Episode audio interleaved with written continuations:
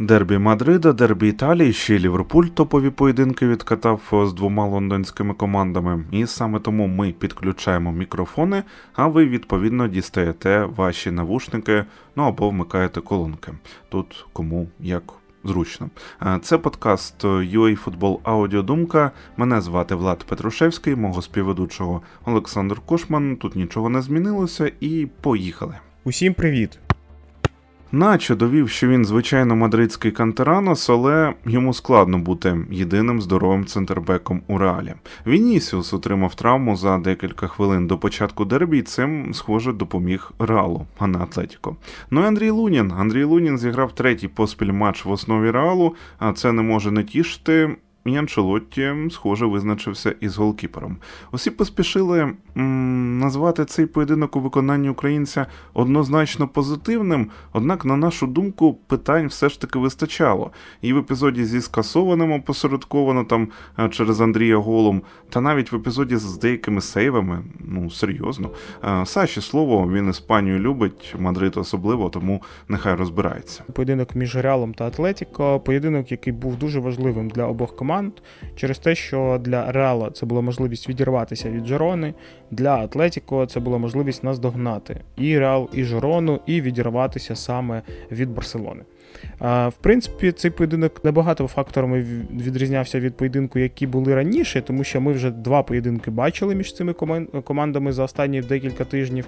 І цей поєдинок як такий був фінальний, можна сказати, тому що ми вже побачили, що команди знають один одну досить класно. І мені здається, ще зіграла таку роль непогану саме відсутність Вінісіуса, тому що я думаю, що Атлетіко готувався під один такий варіант, вийшов трішечки інший, і тому Атлетіко було складно там зрозуміти, як діяти проти Діаса, тому що це було досить складно. А Діас все ж таки досить неординарний такий гравець, і під нього підлаштовуватись незрозуміло як. Тобто він не просто бігає там вперед-назад, так? Він має досить непоганий дриблінг для того, щоб обігрувати, і він це показав, і тому це було досить складно. Інше, що було ще в Реалі, якщо ми говоримо саме про Реал, то це центральний захист, там вийшли грати Начо та Карвахаль, і якщо ми забіжимо наперед, то саме цей фактор і зіграв таку ключову роль в тому, що Реал пропустив на останніх хвилинах другого тайму, тому що захисники дуже низького зросту, і один з них взагалі ніколи не грав як центральний захисник. І це було реально проблемою, тому що Карвахалю було досить складно. Одне діло, коли у вас є там, якщо ми там порівнюємо Мартінес, який в Манчестер Юнайтед, який теж низький захисник, але він грає як центральний захисник. І тому в нього немає таких, прям суттєвих проблем з тим, що він низький. А ось коли грає Карвахаль, він просто не звик грати саме в такому дусі, і це досить тяжко, як на мене. Що стосується першого тайму. В першому таймі Реал володів ініціативою, як на мене, Реал атакував більше, Реал створював моменти. Таким двигуном цих всіх моментів, мені здається, був саме Діас. Діас намагався проходити, Діас і пасував, Діас і обігрував, і Діас і забив.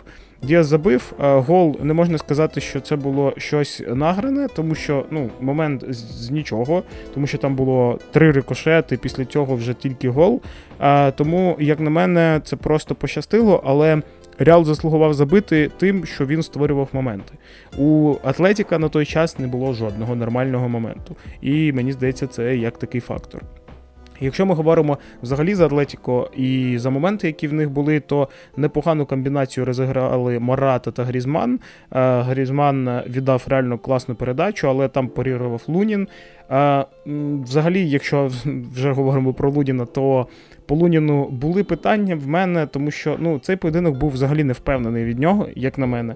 Було 2 непоганих сейви, але вони були все одно не впевнені. Що я маю на увазі? Те, що ось і в моменті, коли пробивав там Савіч, і в моменті, коли пропускав там і Льоренте, коли пробивав, і в моменті, коли Віцель пробивав. В усіх цих моментах Лунін неправильно вийшов з воріт. Тобто він неправильно зайняв позицію. В усіх моментах. І якщо коли пробивав Віцель, якщо я не помиляюсь, то він парирував, і там всі відмітили це. Але якщо ви подивитесь цей момент, він неправильно зайняв позицію. Він повинен був стояти на воротах, ближче до воріт, і потім вже реагувати на цей момент. В нього було б більше часу реагувати, і, в принципі, він би реагував більш спокійно на цей момент. Але він зробив неправильно, він вийшов з воріт, тому що він, я так вважаю, що він намагався перехопити м'яч, йому це не вдалося, тому що він неправильно вийшов. І момент був, такий досить гострий, можна сказати. У другому таймі Реал пропустив, цей гол відмінили, і, взагалі, в мене теж є питання до арбітра, чесно кажучи. По-перше, можна сказати, чи блокував гравець Атлетіко Луніна? Блокував, але давайте подивимось на те, що робить Лунін. Лунін не намагається в моменті, коли пробиває Савіч, вийти з воріт. Тобто, його просто трішечки заштовхали просто в ворота, і він навіть не вийшов з них. Він не обійшов захисника, нічого. Він просто стояв надалі ворота, і він навіть не апелював ніяк. Тому що він розумів, що він помилився. Він не мав так грати. Він повинен був грати жорстко, відштовхнути руками захисника і вийти на цей м'яч. Він повинен був робити саме так. І те, що відмінили цей гол, це просто реально пощастило Луніну, що його не зарахували. Я думаю, що сам Лунін, він теж здивований, що цей гол не зарахували. Тому що фолу, як такого, не було проти Луніна. І це є проблемою, як на мене. Це все ж таки в одному поєдинку ми побачили 3 рази, коли Лунін вийшов, це 3 рази, коли були гострі. А там ще були рази, коли він виходив також невпевнено, неправильно, просто не було нормального моменту для того, щоб ми могли якось його обговорити. Це вже як тенденція, як на мене. Я і в інших поєдинках це відмічав взагалі-то, але це в цьому поєдинку прям було дуже багато. Можливо, Атлетіко грав саме для того так, тобто не навішував саме там в майданчик, він навішував десь біля нього, для того, щоб Луніна заманити, можна так казати. Саме воротарський майданчик, я маю на увазі. Тобто, щоб він виходив від нього. Але мені просто здається, що це неправильне рішення, яке прийняв і приймав Лунін. Я не кажу, що я його прям супер критикую, але в цьому поєдинку все ж таки є проблеми, є над чим працювати. Я думаю, що йому це скажуть. Я розумію, чому там вболівальники мадридського Реалу його критикують, які там не з України або з інших країн, які просто бачить невпевнену гру. Таких гравців реально багато, які нібито талановиті, але вони невпевнено грають в деяких епізодах. У Луніна тут просто вже намальовується така проблема, яка є, і її потрібно вирішити. Так, ця проблема зв'язана не тільки з тим, що він там не вміє це робити, а з тим, що в нього немає ігрової практики, і це буде правда. Якщо б він там грав півроку стабільно, завжди в основі, то, можливо, цієї проблеми не було. Але ми вже говоримо про те, що є, і про те, що йому довіряти почали вже більше, і він повинен все ж таки виправдовувати ці довіри. Тому що поки що до нього претензій все ж таки забагато. Так, він реально дуже круто розпочинає атаки. Тобто до цього взагалі питань ніяких, тому що саме через це у мадридського Реала досить часто з'являються такі моменти, коли вони можуть вибігти в контратаку, коли контратакою взагалі-то не мало було бути. Тому що просто реально гарний пас від Луніна, саме ногами. Але ми ще, коли він грав за Дніпро, знали, що він класно може віддати передачу ногами. І взагалі він реально технічний кіпер. Його не просто так порівнювали там з Нойером. Але проблеми є, їх потрібно вирішувати. Подивимося, що буде далі. Все ж таки поки що не зрозуміло, чи буде він там в Реалі, чи залишиться він там, чи якщо Куртуа там вже буде готовий, то Куртуа буде грати і найдалі, тому Лунін буде сидіти. Тобто, якщо Лунін буде далі сидіти, я не бачу в цьому сенсу, чесно кажучи, тому що якщо з Куртуа буде все в порядку, і якщо в нього не буде там рецидивів і тому інше, то я думаю, що він там ще років 7 буде 5 точно грати. І немає сенсу просто сидіти, просто немає. Тому що поки в тебе є там більш-менш такий досвід, поки тебе випускають, поки ти можеш себе зарекомендувати, потрібно кудись йти, потрібно грати для себе, для збірної, просто для того, щоб хоч якось залишити своє ім'я, мені здається, як футболіста, як одного з найкращих кіперів світу. І це було б гарно, мені здається це. Взагалі далі по матчу. У другому таймі, якщо ми подивимось, то атакував майже завжди тільки Атлетіко. Через що? Через те, що Реал розумів, що його в принципі, рахунок влаштовує. А Реал розумів, що та, в принципі, можна на контратаках та й забити колись там. І момент був просто шикарний від Діаса, коли він обіграв, поміж ніг прокинув, обіграв захисника і потім просто не попав по воротам, там з відстані метрів, мені здається, 10-9, не знаю. 9 чи 10. Ой, не чує баба. Не зрозуміло, як в нього це вийшло, але так вийшло. Вишні, ну як так вийшло? І гол, який забив, про який ми говорили, на останніх хвилинах Льоренте. Льоренте, і хто не знає, він саме прийшов з мадридського Реалу, Атлетіка, то, ну, мені здається, це взагалі-то нормально. І це правильно, тому що у другому таймі Атлетіко більше атакував, більше створював, Атлетіко награв на те, щоб зіграти в нічию, і Атлетіко увіз нічию з Сантьяго Бернабеу. Питань по цьому немає. Тим паче, що був такий спірний момент в плані того, коли відмінили гол Атлетіка після кутового. Я вважаю, що там чистий гол, і його не потрібно було відміняти. Це багато про що говорить. І тому після поєдинку завжди, якщо б Реал переміг, то після поєдинку б говорили, що там Перес все купив. А так, 1-1, здається, все нормально, тому що там команди поділили очки, але для Реала це не типова ситуація, взагалі-то зазвичай все навпаки. Реал може там зіграти 1-1 і на 95-й забити. Або там грати, програвати і забити 2 в доданий час. Тобто це більш нормальна ситуація для Реала. Але Атлетіко пристосувався, Атлетіко не виглядав там командою, яку можна розгромити, не виглядав командою, яка не знає, що робити. Тобто Атлетіко грав свою гру, Атлетіко грав більш-менш надійно, навіть намагався контролювати м'яч, тому я думаю, що вони заслугували цю нічию і вони її і заробили. Тому питань до Сімеоне саме зараз та і в цьому сезоні майже немає, чесно кажучи, тому що команда грає непогано, команда знайшла свій баланс, плюс до всього цього Грізман показує один з найкращих футболів в Атлетіко за, я не знаю, напевно за весь час, тому що він реально диригує усім, що відбувається зараз у Атлетіко. Ліверпуль, звичайно, дуже заряджений на фоні відходу Клопа влітку, але 5 матчів за 15 днів, ну, тут буде кому хочеш складно. А тому Челсі червоні, звичайно, розтрощили, а на Арсенал вже сил їм не вистачило. Спочатку давайте про Челсі поговоримо. З Челсі все погано, і поки траєкторії на одужання як такої не видно взагалі. Причини, ну, комплексі факторів, і тут навіть не в Ліверпулі справа як така, ну, з таким самим рахунком 4-1 Челсі програв потім вже Вулверхемптону, тому що матч був в середу, ну, от вихідні, так, і Челсі програв Вулверхемптону. Челсі – тотальна невпевненість в кожного гравця, емоційна яма, кадри, ну, шалені просто втрати, травми. У Ліверпуля на заміну замість Бредлі, Собослаї, Гомеса, Жоти виходять Трент, Еліот, Робертсон і Гакпо.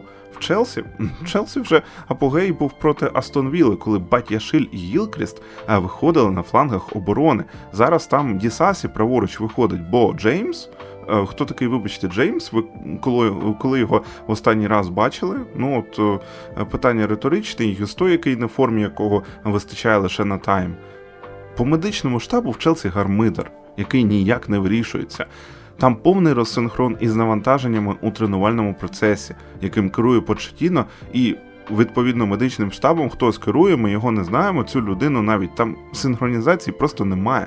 Трансферів теж немає, хоча в оренду просилися люди на ті ж самі фланги захисту. На Челсі хочеться поскаржитися в інстаграмі, знаєте, тому що цей користувач видає себе за футбольний клуб. Там професіоналізму поки не видно. Ну, звичайно, слабка, звичайно, дуже слабка гра в атаці від Челсі. 2 моменти за той матч, 1 змарнований Мудриком і гол Нкунку. Тобто, не атакували, бо не могли, виходить так. За описаних вже от нами умов і дуже чіткої гри Ліверпуля в обороні, звичайно. Я, хочу, звичайно, трішки зачепити якось за Мудрика. Зрозуміло, що критика повинна бути за той момент. Чому бив у дотик? Чому це робив, якщо був час? Чому не набіг на м'яч вдало і зручно? А чому в останній момент там підлаштовувався? Невдалий зараз етап для українців, він знову більше гравець слави запасних, хоч і конкуренти не виглядають на дві голови якось сильнішими, але все ж таки от як виходить. Висновок, здається, що в усіх в Челсі, зокрема в Мудрика, проблеми ментального характеру в першу чергу. Тобто домінує стрес, і в АПЛ тобі гаплик завжди буде, якщо ти не впевнений, якщо ти стресуєш. Хтось там, може, скаже, заміна тренера? Звичайно, давайте покличемо, може, за Мауріньо чи когось іншого. Команда виграє Лігу Чемпіонів, а потім все наново. Міша, давай, все наново, це все фігня. Це сарказм, якщо хтось, може, не зрозумів, тому що Челсі навіть за сьогоднішніх умов, хто б там не прийшов в Лігу Чемпіонів, він не здатен виграти. Кейси з Тухелем то було трішки інше. Олександр Зінченко почав матч в старті проти Ліверпуля і був замінений в перерві. Артета повідомив, що українці зняли з гри через пошкодження литкового м'язу.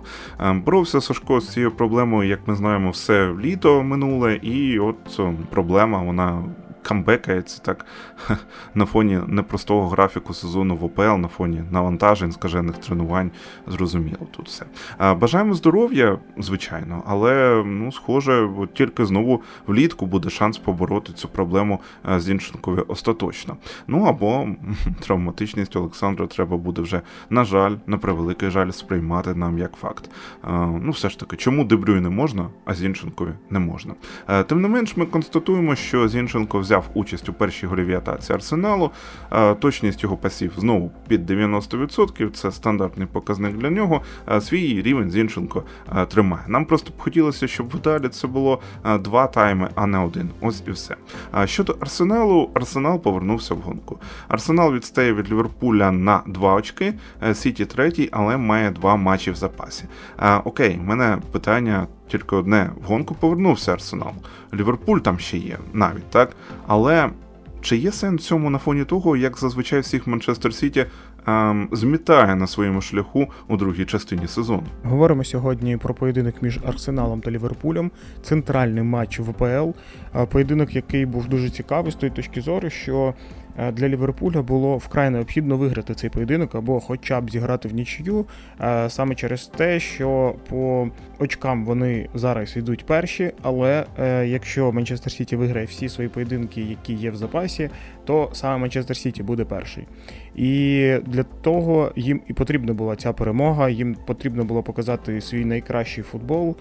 Але, як ми вже бачили, як багато хто і з болівальників Ліверпуля, і взагалі з болівальників, які дивились цей поєдинок, Ліверпуль в цьому поєдинку був ніякий, особливо перший тайм. Перший тайм взагалі не було зрозуміло, що Ліверпуль хоче робити.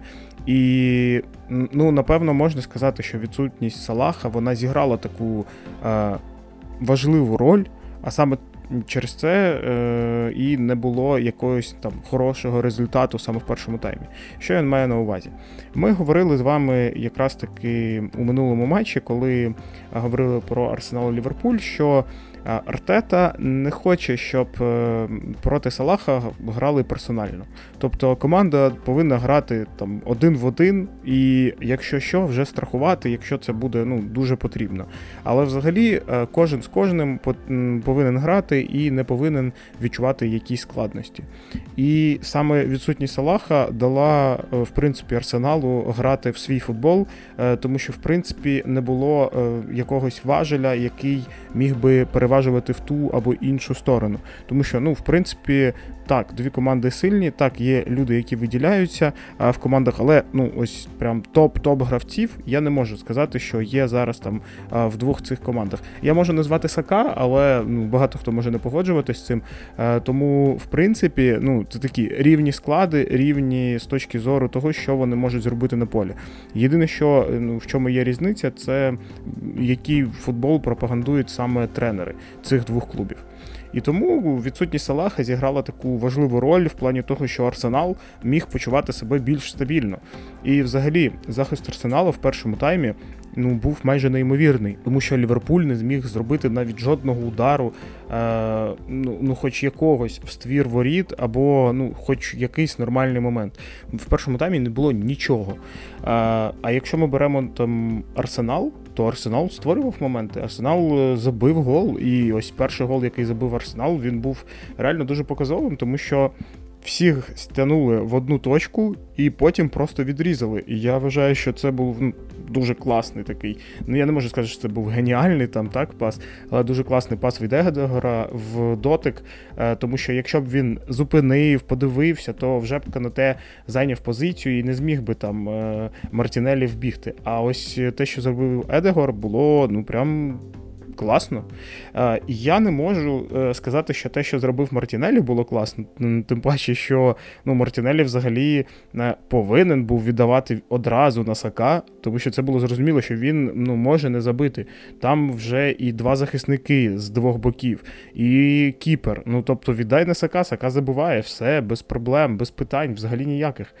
А він не віддав, він пробив, і ну я вважаю, що такі моменти після матчу ну тренер повинен там прям пояснювати, що ну ти не повинен такого робити. Тому що я розумію, коли ти там пробиваєш в тих моментах, коли там можна віддати, але в принципі ну дуже високий відсоток, що ти і так заб'єш. Тоді питань ну майже немає.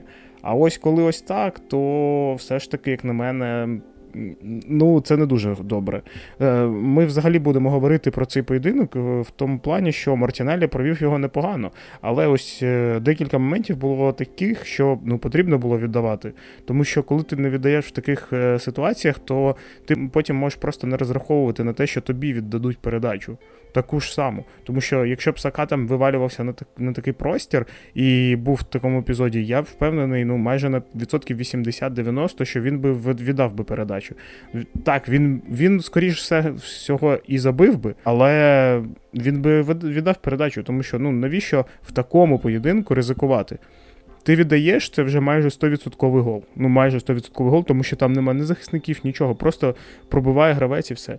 Тому все ж таки ось саме по тому моменту були невеличкі питання. В кінці першого тайму забиває Ліверпуль. Гол, який я вважаю, що винен Райя в тому моменті. Я поясню чому. Тому що, в принципі, в тому моменті захисник зробив все для того, щоб Райя забрав м'яч у руки. Він не торкався м'яча, він нічого не робив, він просто прикрив його корпусом. І Райя повинен був, просто повинен був забирати його до рук. Тобто без ніяких там питань. Просто вийди і забери в руки. Все. А через те, що він трішки не зрозумів, що він, напевно, не побачив, торкався захисник ногою м'яча або ні, і він вирішив, що ну тут незрозуміло, і потім він такий то вперед, то назад, то вперед, то назад, і він сам не зрозумів, що потрібно робити, і як потрібно забирати цей м'яч, або його вибивати, і тому ну просто ось так і вийшло, тому так, ми можемо казати, що там винен захисник, Саліба, але ні, ну я не можу так сказати, тому що, як на мене, винен тільки Райя, який повинен був забирати цей м'яч до рук. І в нас вже рахунок 1-1, при тому це наприкінці першого тайму. Тобто, ну, з усіх таких канонів, можна сказати, було зрозуміло, що Ліверпуль повинен вийти в піднесеному настрої саме на другий тайм. Але цього, мені здається, просто не відбулося, тому що так, ми побачили, що Ліверпуль атакує в другому таймі. Так було, ну я навіть не можу сказати, що це були непогані атаки, це просто були якісь атаки, які були у Ліверпуля, і Ліверпуль намагався забити. Я не знаю, що Ліверпуль хотів цими атаками зробити, чесно кажучи, тому що просто були якісь індивідуальні дії, які могли б завершитись голом. І мені здається, взагалі, найактивніший гравець, який міг забити, це був Макалістер, і це все. Ну, тобто, інші гравці взагалі не зрозуміло, що хотіли зробити на полі, як хотіли атакувати. Просто кожен брав м'яч на себе і намагався пройти якнайдалі, там, і пробити, або ще щось. Той же Діас. Там, ну, момент у Гакпо був непоганий, можна сказати, у першому теж таймі, але, ну, це такі моменти, які не можна сказати, що вони були, ну, досить гострі. Другий гол Арсеналу. Це, напевно, просто відплата була за перший гол, тому що ось в другому голі я впевнений, що також винен Алісон, тобто кіпер. тому що в тому моменті Алісону потрібно було просто вибити м'яч. Ван Дейк відтіснив вже нападника. Він вже зробив все. Просто вибивай. Чому Ван Дейк не вибив? Тому що вибивати, коли ти біжиш обличчям до воріт, ти можеш або вибити на аут, або м'яч може зрізатись, або ти виб'єш якусь свічку зробиш. Тобто це три моменти, які ти реально нормально можеш вибити. А коли кіпер виходить і він якраз таки дивиться на м'яч, то він виб'є його просто в поле і далеко. Все. Це те, що потрібно було зробити Алісону. Алісон цього не зробив. І я вважаю, що це саме його провина. Взагалі, якщо ми беремо цей дует, Ван Дейк і Алісон, вони, два рази на сезон, вони завжди привозять таке. Просто стабільно. І завжди винен хтось один з них, вони щось там не можуть поділити. Я чесно не розумію, як це так, тому що вони вже 5 років грають разом, і все одно таке відбувається, прям постійно. Тобто, Алісон стабільний кіпер, Ван Дейк стабільний захисник, але ось там 2 рази на сезон, максимум 2 рази на сезон, в них таке трапляється завжди. Тобто це вже нормальна ситуація, я вже реально до цього просто звик, що вони таке можуть зробити в будь-якому матчі, просто ось там якесь непорозуміння, при тому якесь дике непорозуміння, і все, і гол.